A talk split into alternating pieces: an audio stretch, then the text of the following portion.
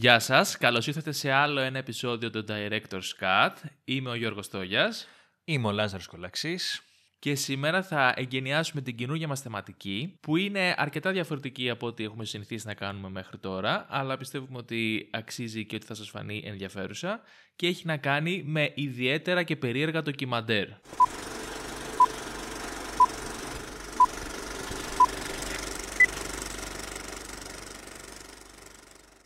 Ή ντοκιμαντέρ τα οποία θα προτείναμε σε άτομα που δεν αρέσουν, που δεν θέλουν να βλέπουν ντοκιμαντέρ. Ναι, δηλαδή, σωστό. Ναι. Θα καταλάβετε γιατί στη συνέχεια.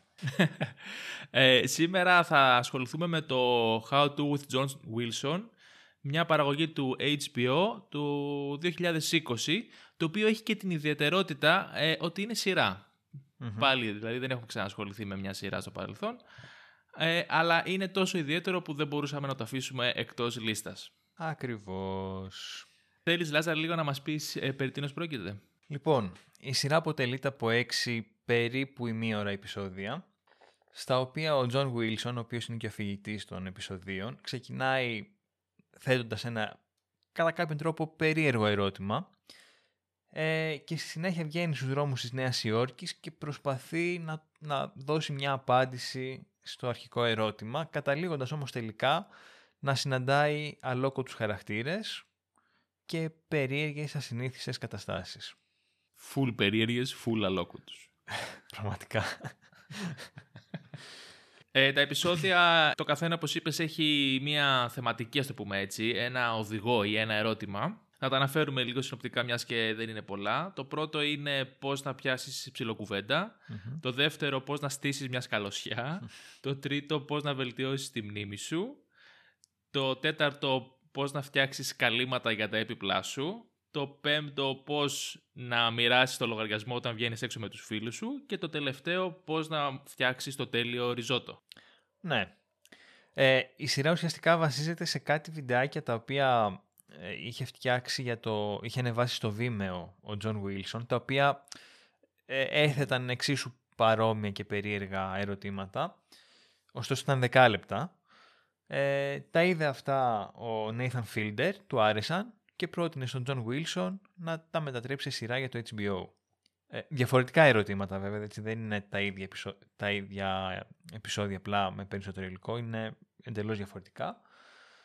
Ναι, σαν κόνσεπτ, σαν ιδέα, ας πούμε, είναι πολύ κοντά. Ναι, η λογική είναι ίδια. Απλά προφανώς από τη στιγμή που θα παίζονταν στην τηλεόραση και στο δίκτυο το αμερικάνικο, έπρεπε να ήταν, εννοείται, πολύ πιο καλή παραγωγή. Mm.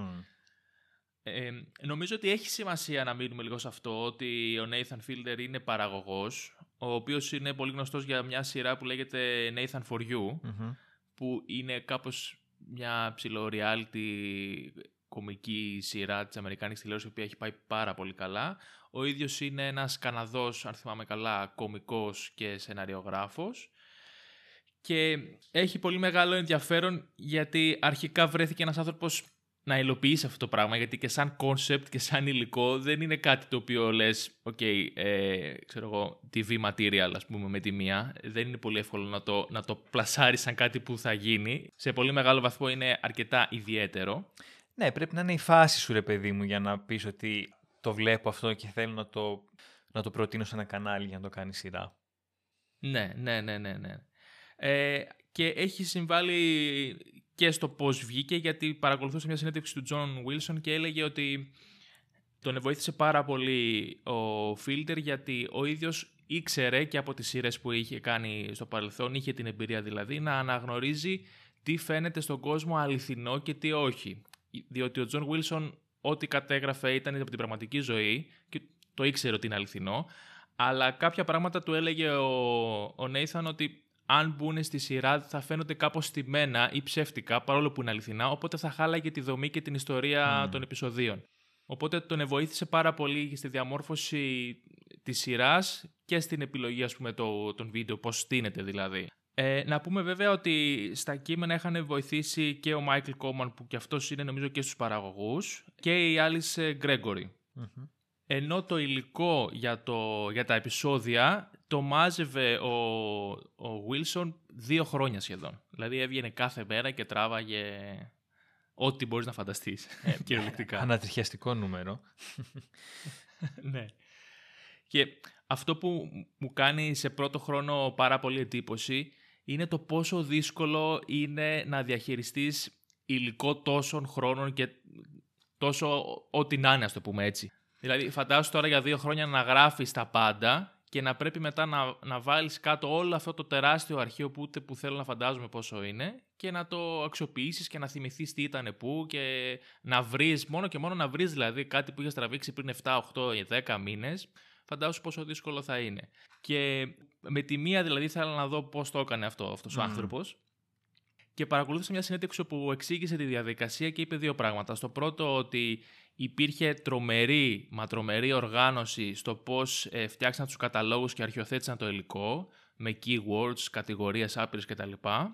Ούτως ώστε αμέσως να βρίσκουν κάτι που ταιριάζει με την αφήγηση, ακόμα και αν δεν θυμούνται καν ότι το έχουν τραβήξει.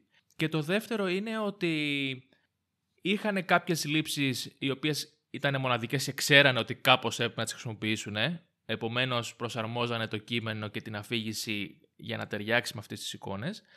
Αλλά ταυτόχρονα πολλές φορές δεν είχαν αυτό που χρειαζόντουσαν. Οπότε ο Τζον Wilson έπαιρνε την κάμερα και ξανά βγαινε στον δρόμο να τραβήξει mm. κάτι που θα τέριαζε, που θα χρειαζόταν. Επομένως, υπήρχε μια διαδικασία όπου κάνανε ταυτόχρονα την ίδια στιγμή editing, ε, γράψιμο και γυρίσματα. Όλα μαζί. Που απευθείας καταλαβαίνεις, ας πούμε, πόσο μοναδικό και ιδιαίτερο είναι και για τη δημιουργική διαδικασία. Έτσι, το να τα κάνεις όλα ταυτόχρονα και να βλέπεις τι χρειάζεται, να το συμπληρώνεις ή να προσαρμόζεις κάποια άλλα ε, πράγματα σε υλικό που ήδη έχεις. Είναι δηλαδή μοναδικό σαν εγχείρημα από την αρχή του, μόνο και μόνο γι' αυτό. Ναι, σίγουρα. Και εμένα αυτό που με είχε ενθουσιάσει και πριν το αρχίσω και αφού το ολοκλήρωσα να το παρακολουθώ, είναι ένα παιδί μου ότι σκέφτεσαι αυτό το πράγμα. Βλέπεις ότι σκέφτεσαι μάλλον ότι έβγαινε στην πόλη, μάζευε υλικό από διάφορες καταστάσεις οι οποίες στο μάτι ενός απλού παρατηρητή μοιάζουν εξαιρετικά μπανάλ, βαρετές. Ναι. Και καταφέρνουν με κάποιο τρόπο οι συντελεστές και ο Τζον Γουίλσον και η υπόλοιπη σεναριακή συγγραφική ομάδα να συνδέσουν εικόνες και καταστάσεις οι οποίες φαινομενικά μοιάζουν εντελώς ασύνδετες. Και όχι απλά ασύνδετες, mm. δηλαδή τις έχουμε τόσο συνηθίσει ε, όσοι τέλος πάντων ε, κατοικούν σε μεγάλες πόλεις, που ενδεχομένως δεν θα τις παρατηρούσαμε καν. Και το χειρίζονται mm. με τέτοιο τρόπο το υλικό που αφενός γίνει πάρα πολύ ξεκαρδιστικό ε, και αφετέρου θίγει και, και αρκετά ενδιαφέροντα πραγματάκια τα οποία φαντάζομαι θα μιλήσουμε στη συνέχεια. Αλλά ναι. αυτό δηλαδή εμένα με συγκλώνησε, ας πούμε, η φαντασία αυτών των ανθρώπων που κατά κάποιον τρόπο ναι. νιώθω ότι, εντάξει δεν νομίζω ότι όντως ήταν αυτό που θα πω, αλλά νιώθω ότι η συγκεκριμένη σειρά θα μπορούσε να λειτουργήσει ως αντίβαρο στην τάση που υπήρχε στην προηγούμενη δεκαετία στην pop κουλτούρα, όπου παίρναμε φανταστικές mm. ιστορίες και τις κάναμε εντελώς ρεαλιστικές, σκοτεινές, σοβαρές, και εδώ βλέπεις ο Τζον Γουίλσον παίρνει την καθημερινότητα, τον ρεαλισμό και τον μετατρέπει σε κάτι άλλο που, που αναστιγμές είναι και λίγο σουρεαλιστικό έτσι όπως το παρουσιάζει. Ναι, ναι, ναι, ναι, ναι ακριβώς. Είναι, είναι, είναι μοναδικό. Έχει απίστευτο έξυπνο τρόπο διαχείρισης του στόκ υλικού που έχει μαζέψει. Mm. Ε, δηλαδή δεν μπορείς να το πιστέψεις πως αξιοποιείς σκηνές από την καθημερινή ζωή που απλά τις προσπερνάς και δεν δίνει σημασία. Και χρησιμοποιεί και πάρα πολύ έξυπνα tricks. Δηλαδή, ε, από τη μία χρησιμοποιεί υλικό που όντως ταιριάζει με αυτό που λέει, γιατί δείχνει αυτό στην ουσία στο οποίο αναφέρεται. Αλλά από την άλλη ε, κάνει και πάρα πολλές μεταφορές. Δηλαδή, χρησιμοποιεί ας πούμε εικόνες mm. για να υποστηρίξει αυτό που λέει με ένα μεταφορικό τρόπο. Δηλαδή, χαρακτηριστικό πούμε είναι το παράδειγμα που θυμάμαι νομίζω από το πρώτο επεισόδιο, που λέει ότι για να πιάσεις κουβέντα, την ψιλοκουβέντα μάλλον, ναι, στο πρώτο επεισόδιο, πρέπει να στήσεις δόλωμα και δείχνει κάποιον που βάζει το δόλωμα στο καλάμι ας πούμε, και το ρίχνει. Έχει πάρα πολλά τέτοια ε, ή που λέει ότι κάποιες φορές πρέπει να είσαι σοβαρός αλλά να δείχνεις και cool, και έχει βρει τώρα μια τύπισσα που μιλάει στο τηλέφωνο πολύ σοβαρά αλλά κάνει και hula hoop το δρόμο ταυτόχρονα. Οπότε δεν ήξερες καταπληκτικά με το κείμενο, βγάζει πάρα πολύ γέλια αυτό που λες, δηλαδή θυμάμαι σε όλα τα επεισόδια να γελάω πάρα πολλές φορές και συνήθως εγώ σαν τύπος δεν γελάω εύκολα σε κωμωδίες, οπότε τη ευχαριστήθηκα με την καρδιά μου που λέμε. Και μέσα από όλες αυτές τις εικόνες και τις μεταφορές που βλέπεις, ταυτόχρονα κάνεις και ένα τρομερό ταξίδι. Δηλαδή έχει πανέμορφες εικόνες, έχει πάρα πολύ αστείες εικόνες, πάρα πολύ γελίες καταστάσεις και χαρακτήρες. Δηλαδή κάθε επεισόδιο είναι ένα τρελό roller coaster από χαρακτήρες και γεγονότα που είναι πραγματικά ε, δεν μπορείς να τα περιμένεις. Ναι, ναι. Είναι καταπληκτικό αυτό. Δηλαδή θυμάμαι χαρακτηριστικά ας πούμε, στο επεισόδιο με τα, με τα καλύματα, που ξεκινάει να, να, να, να δείχνει κάποιες οικογένειες με το πώς φτιάχνουν καλύματα κατά επιπλά τους για να, αυτή την πλαστική αηδία για να μην λερώνεις, ας πούμε. Και βρίσκει κάποιους τέτοιους. Μετά το μεταφέρει σε, στο αίσθημα που έχουμε όλοι να ελέγχουμε το χώρο, γιατί έτσι νιώθουμε ότι ελέγχουμε και τη ζωή μας, μάλλον. Μετά το πάει ένα βήμα παραπέρα που δείχνει πώς οι άνθρωποι προσπαθούν να επιβληθούν στο δημόσιο χώρο και τι κάνουν που τον αλλοιώνουν και τον παραμορφώνουν, ας πούμε, για να μην τον αξιοποιούν άλλοι. Και εν τέλει καταλήγει σε έναν τύπο ο οποίος ε, λίγο ή πολύ έχει μετανιώσει που του είχαν κάνει περιτομή οι γονείς του και προσπαθεί να επαναφέρει το πέρος, ας πούμε, στην αρχική του κατάσταση. Και για να... δεν θα το παίξω έξυπνος γιατί το Google, αλλά δεν ήξερα πώς να το θέσω. Αυτό λέγεται ακροβιστία, Λάζαρε. Δεν ξέρω αν το γνώριζες. Ε, βεβαίως το γνώριζα. Και... ναι, ναι, το έψαχνα γιατί δεν ήθελα να πω... το πετσάκι, που βέβαια τώρα το είπα, οπότε ακυρώνω την όλη μου προσπάθεια, αλλά τέλος πάντων ακροβιστία είναι αυτό που θέλαμε να αναφέρουμε. Και μάλιστα είναι τόσο περίεργη η κατάσταση όπου το τέλος, ας πούμε, τον εδείχνει να είναι γυμνός στο κρεβάτι του με αυτόν τον περίεργο μηχανισμό που έχει προσαρμόσει στο πέος του και κάθονται αραχτοί κουλ και μιλάνε για το πόσο ωραία ήταν τα Παράσιτα, η ταινία, ας πούμε, την προηγούμενη χρονιά. Τα Παράσιτα όλους μας ενώνουνε. Εν τω μεταξύ έβλεπα μια συνέντευξή του που έλεγε αυτόν τον τύπο ότι... γιατί προφανώς σε μια συνέντευξη θα πάει σε αυτόν τον τύπο η συζήτηση, δηλαδή είναι ε, καλά, από ε, τα ε, highlights. Αυτομάτως, στα πρώτα δέκα λεπτά τώρα αναφέραμε. Ναι, ναι. ε, και τέλος πάντων το ρωτάγανε διάφορες, διάφορες πληροφορίες για αυτόν και λέει ότι ο τύπος είναι τόσο... έχει αφιερώσει αυτό τόσο πολύ στο να διορθώσει το πρόβλημα της περιτομής, τέλος πάντων, που πηγαίνει σε βραδιές καραόκε και αλλάζει τους στίχους δημοφιλών, τρα... δημοφιλών τραγουδιών, ώστε η θεματική τους να είναι για την περιτομή και ενάντια σε αυτήν, τέλος πάντων. Δηλαδή είναι, εντάξει, τεράστια μορφή, απίστευτος. Ο τύπος είναι μοναδικός, ναι, ναι. Έχει αποστολή ζωής, δηλαδή, το, έχει, το ξέρει. Ναι, ναι, ναι, δεν αστιεύεται. Ναι, οπότε βλέπεις κάποια θεματική και σε ταξιδεύει μοναδικά. Δηλαδή το, στι... το στοιχείο της έκπληξης υπάρχει σε κάθε επεισόδιο σε βαθμό που δεν μπορείς να το φανταστείς, ας πούμε. Από πού θα αρχίσει και πού θα καταλήξει, αλλά ταυτόχρονα όλα αυτά παραμένουν μέσα στη θεματική. Δηλαδή δεν είναι ότι ξεφεύγει και πάει εντελώς αλλού το θέμα mm-hmm. και ενώ ξεκίνησε να μιλάει για κάτι έχει καταλήξει κάπου αλλού. Παρόλο που παίρνει αυτή την τρελή, ας πούμε, πορεία, πάλι ε, έρχεται και το δένει με την αφήγηση και βγάζει νόημα κάθε επεισόδιο ξεχωριστά, αλλά και όλα μαζί στο τέλος. Ναι, και μάλιστα μιας ώρα που πάει η συζήτηση στη φύση των επεισοδίων που είναι έτσι λίγο ρευστή και συνειρμική mm. κατά κάποιον τρόπο, επειδή ουσιαστικά πρωταγωνίστρια της σειράς είναι η, η Νέα Υόρκη κατά κάποιον τρόπο, mm, σωστά.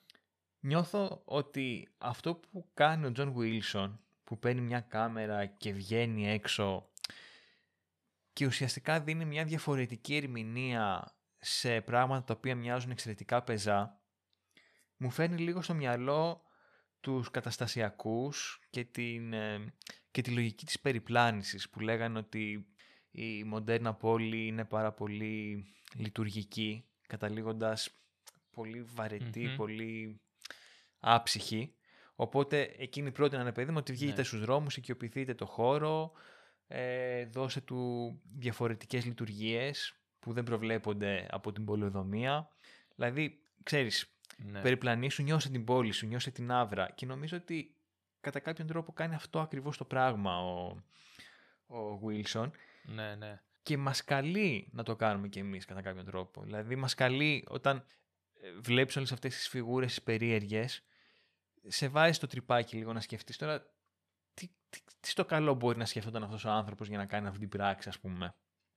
Δηλαδή, yeah. ενδεικτικό είναι η περίπτωση αυτή με το περιστέρι που πάει μια τύπισσα για κάποιον πολύ περίεργο λόγο και κλέβει ένα περιστέρι, το βάζει σε μια πλαστική τσάντα και φεύγει. Δηλαδή, Είναι απίστευτη σκηνή αυτή. Την είδα τουλάχιστον πέντε έξι φορές, να ξέρεις. Δηλαδή δεν μπορούσα, δεν μπορούσα να συλλάβω τι βλέπω αυτή τη στιγμή. Κλέβει ένα περιστέρι από το δημόσιο χώρο. Δηλαδή, ναι. Δηλαδή αυτό αυτομάτως σε βάζει να σκεφτείς χίλιες δύο ιστορίες για το τι μπορεί να θέλει αυτό το περιστέρι. Ε, οπότε, ναι. Εμένα μου άρεσε πάρα πολύ αυτή η πτυχή και η σχέση που αναπτύσσει με την πόλη, διότι θεωρώ ότι ήρθε και σε μια πολύ ιδιαίτερη συνθήκη αυτή της πανδημίας, mm. που νομίζω σε παγκόσμιο επίπεδο, όχι μόνο στην Ελλάδα, αλλά κυρίως στην Ελλάδα, ε, υποχρεωθήκαμε λίγο να επαναπροσδιορίσουμε τη σχέση μας με το δημόσιο χώρο και την πόλη. Δηλαδή εκεί που έβλεπες ναι. ότι τα πάρκα για μας ήταν ανύπαρκτα, που έτσι κι αλλιώς ήταν εξαιρετικά υποβαθμισμένα στην Ελλάδα, πάρκα, τέλος πάντων, όσα υπάρχουν, ε, οι πλατείτσες. Το, ε, ναι, ξαφνικά, το πράσινο, τέλος πάντων, και δημόσιος χώρος. Ναι. Ξαφνικά απέκτησαν ζωή. Όλοι λέγανε ότι θα πάρω ένα καφέ στο χέρι και θα πάω να ράξω σε μια πλατεία. Που αυτό δεν το έβλεπες πριν. Ναι. Οπότε νομίζω ότι ε, η καραντίνα και η πανδημία είναι μια καλή αφορμή να επαναπροσδιορίσουμε και τη σχέση μας με τον αστικό ιστό. Και ναι, ναι νομίζω είναι ένα καλό πρότυπο αυτή η σειρά για το πώς θα μπορούσαμε, πόσο εφευρετικοί θα μπορούσαμε να είμαστε στη χρήση της πόλης. Αυτό βασικά, γιατί όλοι νομίζω έχουμε στο μυαλό μας, τουλάχιστον ξέρεις και ασυνείδητα, ότι η πόλη είναι και το αστικό περιβάλλον είναι ένα καταπιεστικό μέρος όπου mm. όλα, όλοι τρέχουν να πάνε στις δουλειές τους και όλοι θέλουν με την πρώτη ευκαιρία να φύγουν από εκεί. Και έχουμε συνηθίσει, ας πούμε, ό,τι συναντάμε στον δρόμο να το αγνοούμε ή καν να μην, ξέρεις, να μην το βλέπουμε καν, να το προσπερνάμε, όχι απλά να μην του δίνουμε σημασία. Ε, επομένως, έρχεται ο Τζον Γουίλσον και κάνει αυτό που λες εσύ. Δίνει, στρέφει το φακό του και επομένως και την προσοχή μας σε πράγματα που κάποια τα έχουμε συναντήσει και εμείς ενδεχομένως mm. στη, ζωή, στη ζωή μας στην πόλη, αλλά δεν τους έχουμε δώσει σημασία. Και ως προέκταση αυτού που αναφέρεις, έχει σημασία ότι όλο αυτό συμβαίνει και στη Νέα Υόρκη. Δηλαδή, εγώ το βρήκα ε, τρομερά διαφωτιστικό για το πώς είναι η Νέα Υόρκη στην πραγματικότητα. Δηλαδή, ναι, εγώ ναι. δεν έχω, δεν έχει, δυστυχώς δεν έχω πάει ακόμα. Ναι, εσείς ούτε εγώ. Ρε. Όχι, όχι. Okay.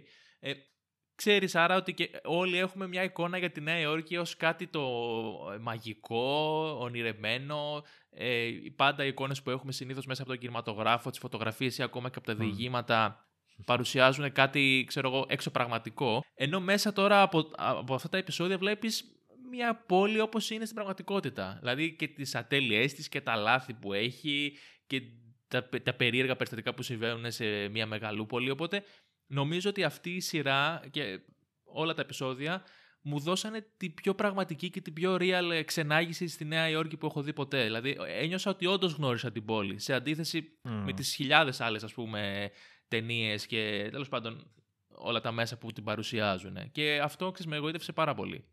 Του έδωσε δηλαδή ένα πολύ αληθινό χαρακτήρα. Ναι, ναι, εγώ θα έλεγα, αν μας ακούει ο δήμαρχος της Νέας Υόρκης, να το έχει ως, ξέρεις, τουριστικό οδηγό. Δείτε το How to with John Wilson. Εντάξει, είναι, είναι πραγματικά... Νομίζω παρά... παραέχει περίεργα πράγματα.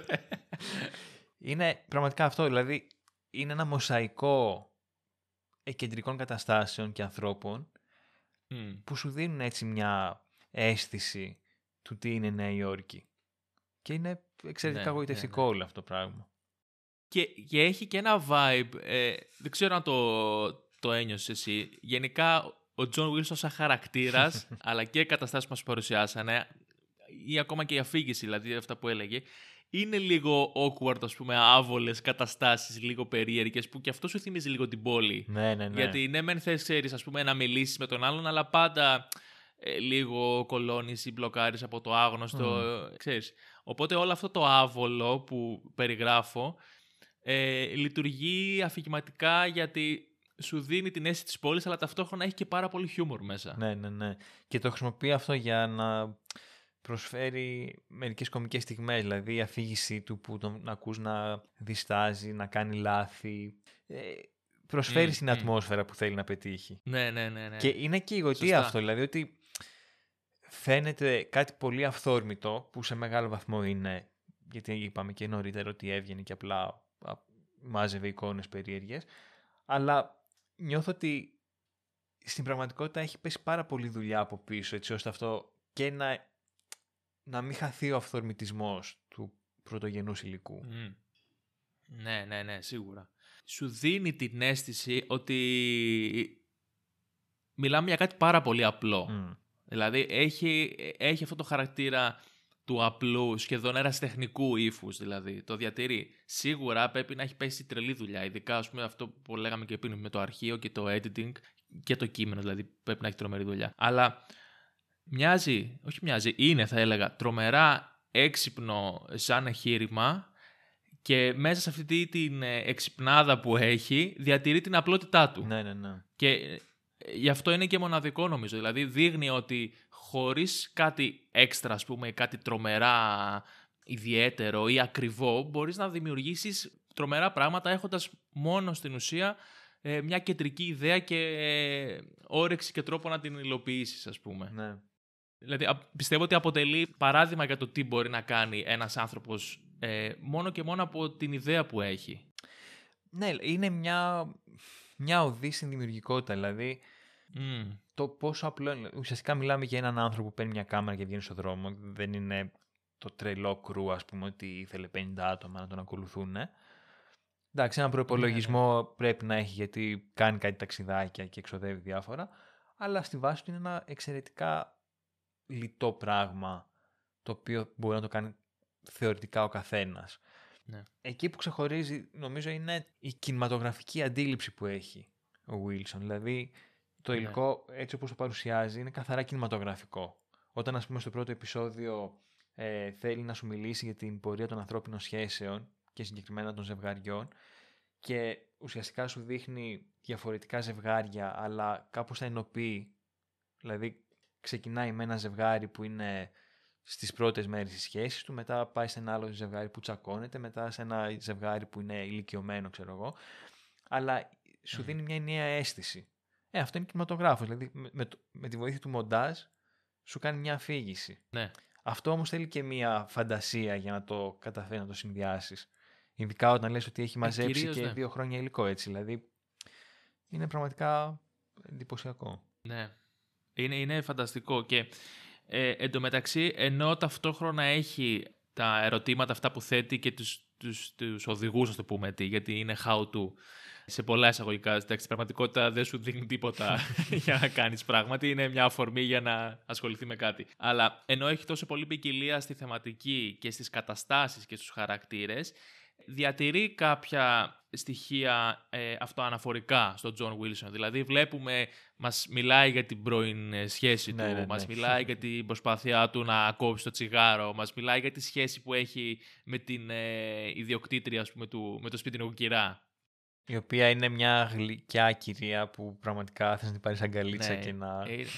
περάσετε μαζί την καραντίνα. Ναι, έπαθα πλάκα με το πόσο δέθηκα μαζί mm. της στο τελευταίο επεισόδιο, δηλαδή μέσα σε δέκα λεπτά ε, την λάτρεψα και μάλιστα όταν έσκασε το ασθενοφόρο με έπιασε η καρδιά μου, δηλαδή το πίστευα ότι κάτι της συνέβη και δεν θα το άντεχα, ναι, ναι, ναι. δηλαδή ήτανε, ήτανε μοναδικό.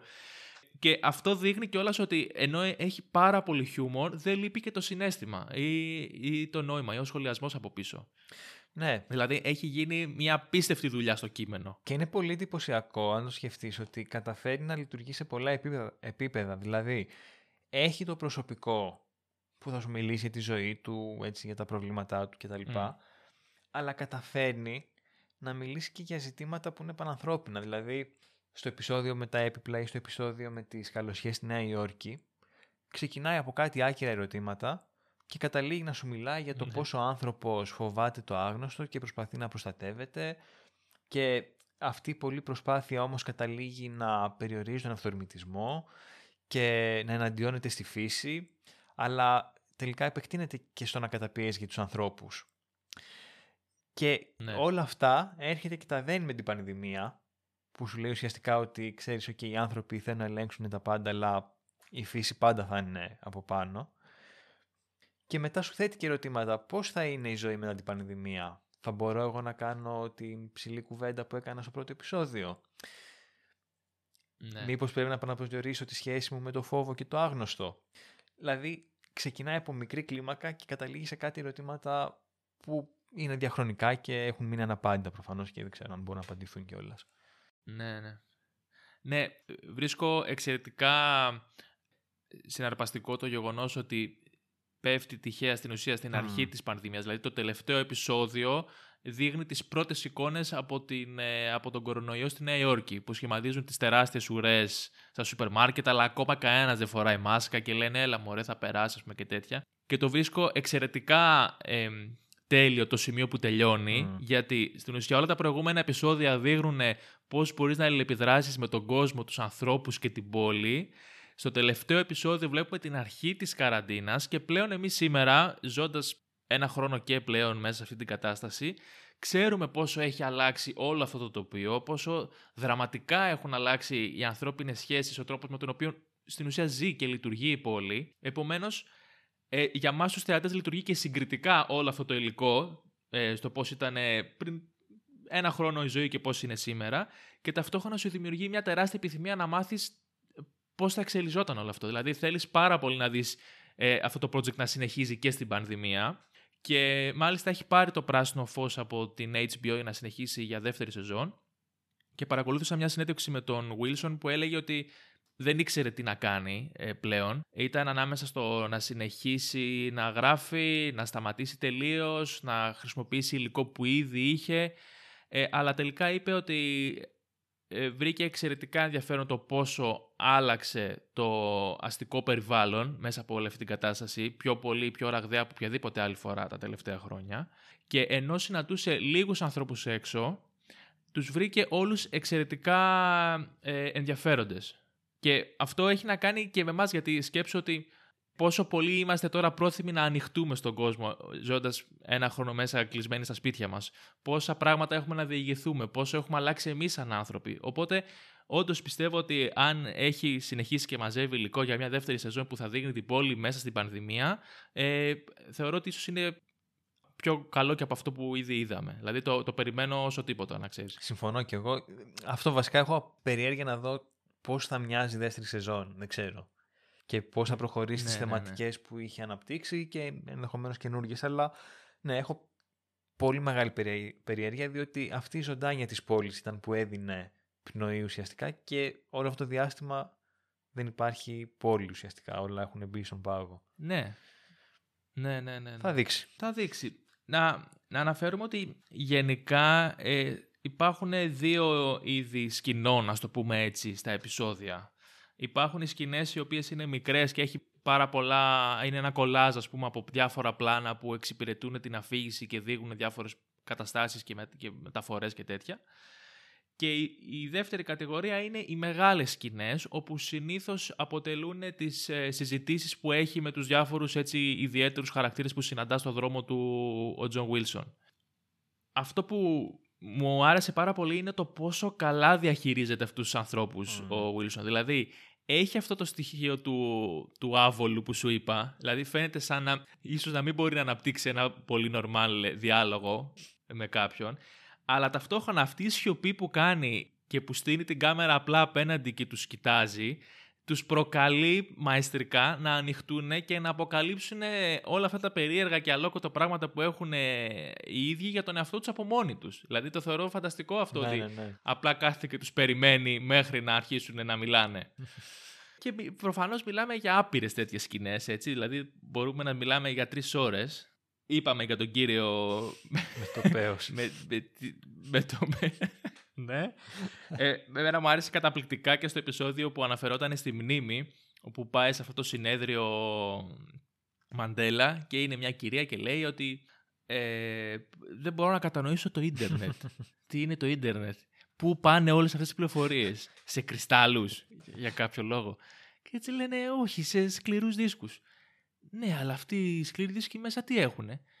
Λένε, ξέρω εγώ, διάφορα υλικά. Κρυστάλλους, μήπως. Ξέρω εγώ, ναι, κρυστάλλους. Α, οκ, okay, οκ, okay, εντάξει. Κάθομαι. Αυ- αυτό με απασχολούσε εμένα. Και τη χειροκροτάνε μετά. Ναι, ναι, ναι. Δηλαδή, είναι γεμάτο από, τέτοια, γεμάτο από τέτοιες σκηνές, στις οποίες ε, προφανώς ξεκαρδίζεσαι αρχικά και μετά, ξέρεις, σοκάρεσαι με το τι γίνεται εκεί έξω και πόσο διαφορετικοί άνθρωποι υπάρχουν και με τι καταπιάνεται ο καθένας στη ζωή του, δηλαδή είναι μοναδικό. Εν τω μεταξύ και το φαινόμενο Μαντέλα που είπες τώρα είναι από μόνο του mm.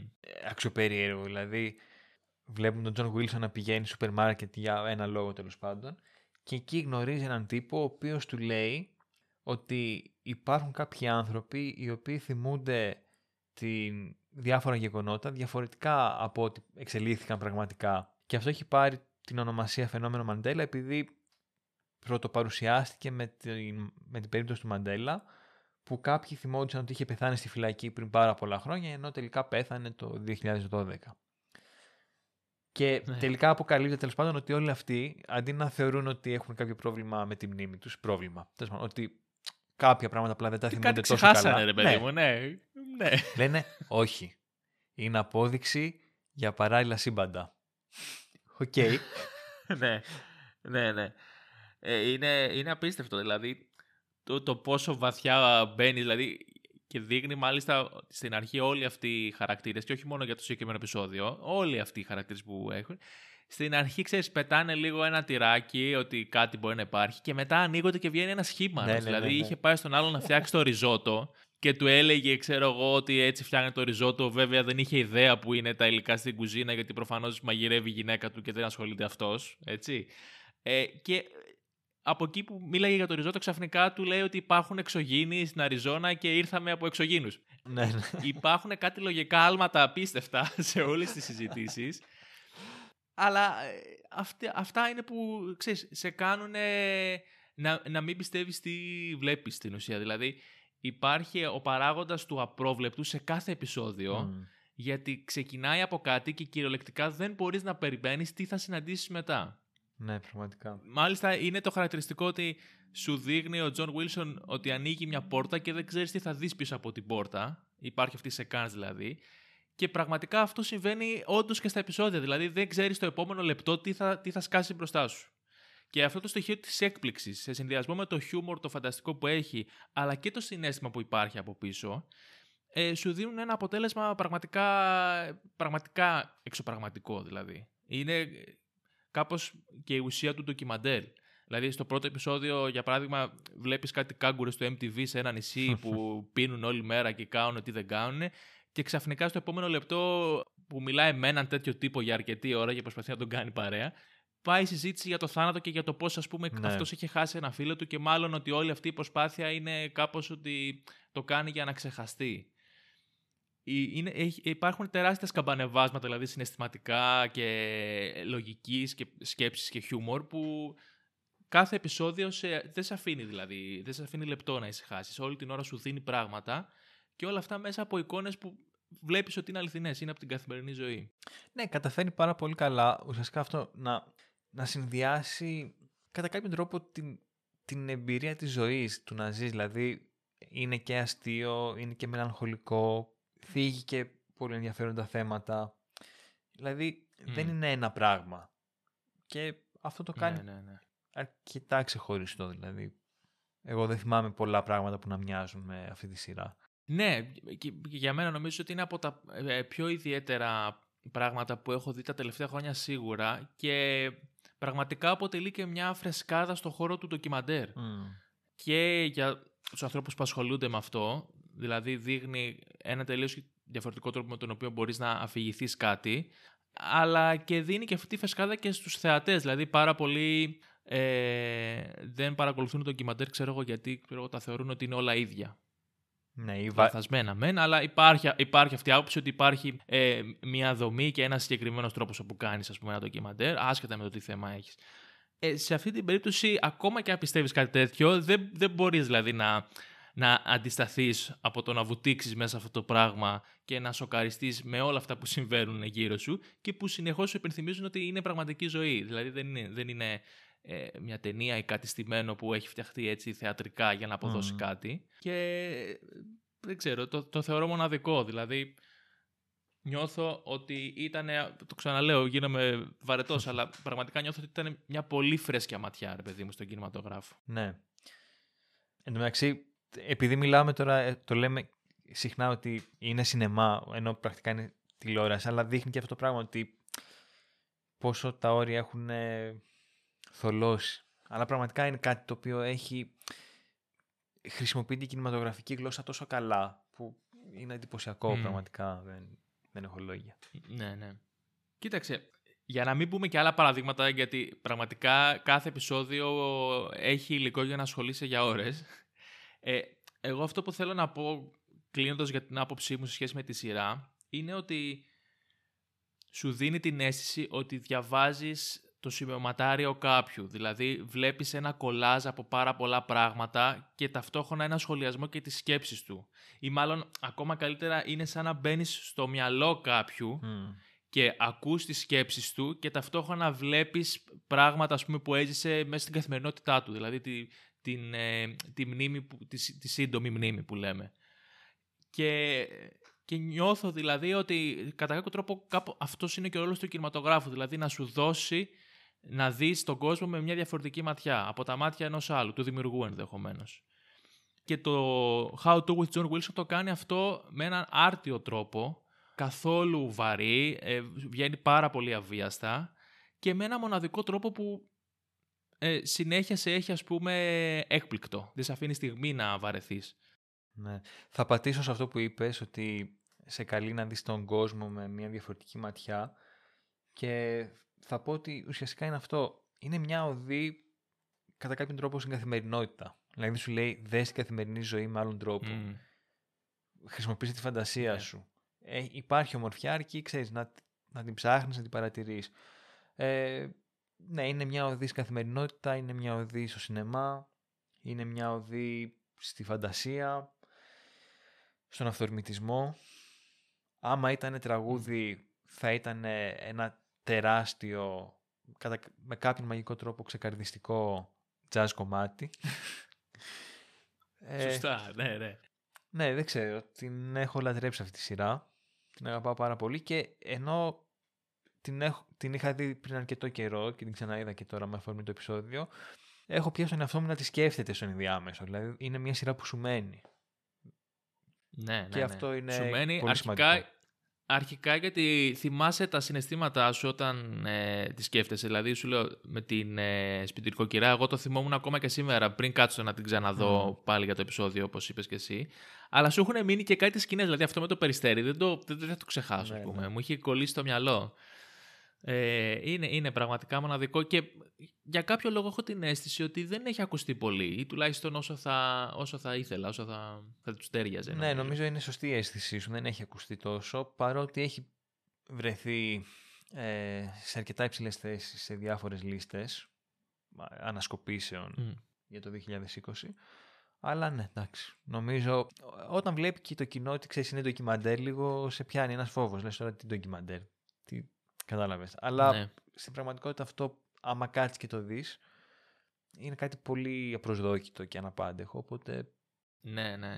Κοίταξε, τι, σκέφτομαι ότι αποτελεί και το είδος του, της σειράς, ας το πούμε έτσι, του ντοκιμαντέρ, όπως θέλεις πες το, που νιώθω ότι είτε θα το δεις και θα πεις καλά, τι είδα τώρα, ας πούμε, δεν βγάζει νόημα, τι χαζομάρες κάθομαι και βλέπω, ή θα πάθεις σοκ, ας πούμε, και θα το λατρέψεις. Mm. Νομίζω είναι από αυτά που δεν μπορεί να υπάρχει μια μέτρια αντίδραση, οπότε ίσως και γι' αυτό, ξέρεις, να μην έχει ακουστεί τόσο πολύ, αν και, όπως λες και εσύ, νομίζω ότι έχει πάρει πάρα πολύ καλές κριτικές, δηλαδή, και ότι και πολλά περιοδικά έχουν γράψει γι' αυτό και, στο, και, στο, και στον τύπο και στο ίντερνετ.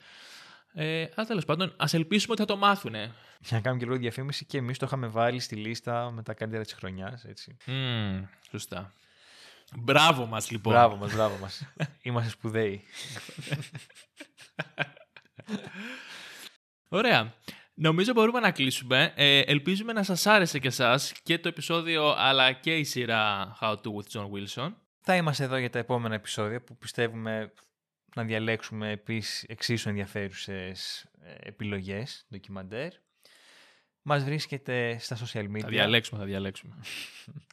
Μας βρίσκεται σε Instagram, Facebook, The Director's Cut, και μας διαβάζετε στο site μας the directors cut dot g r, ενώ μας ακούτε σε κάθε πλατφόρμα που παίζει podcast, Spotify, Google Podcast, iTunes κτλ. κτλ. Νομίζω τα είπα όλα. Οπουδήποτε, ούτε ναι. εμείς τα ξέρουμε όλα. Ναι, είναι κι άλλα, αλλά κατά πάσα πιθανότητα μας βρείτε και εκεί. Λοιπόν, ευχαριστούμε πάρα πολύ. Καλή συνέχεια. Καλή συνέχεια. Τα λέμε την επόμενη εβδομάδα. Γεια σας.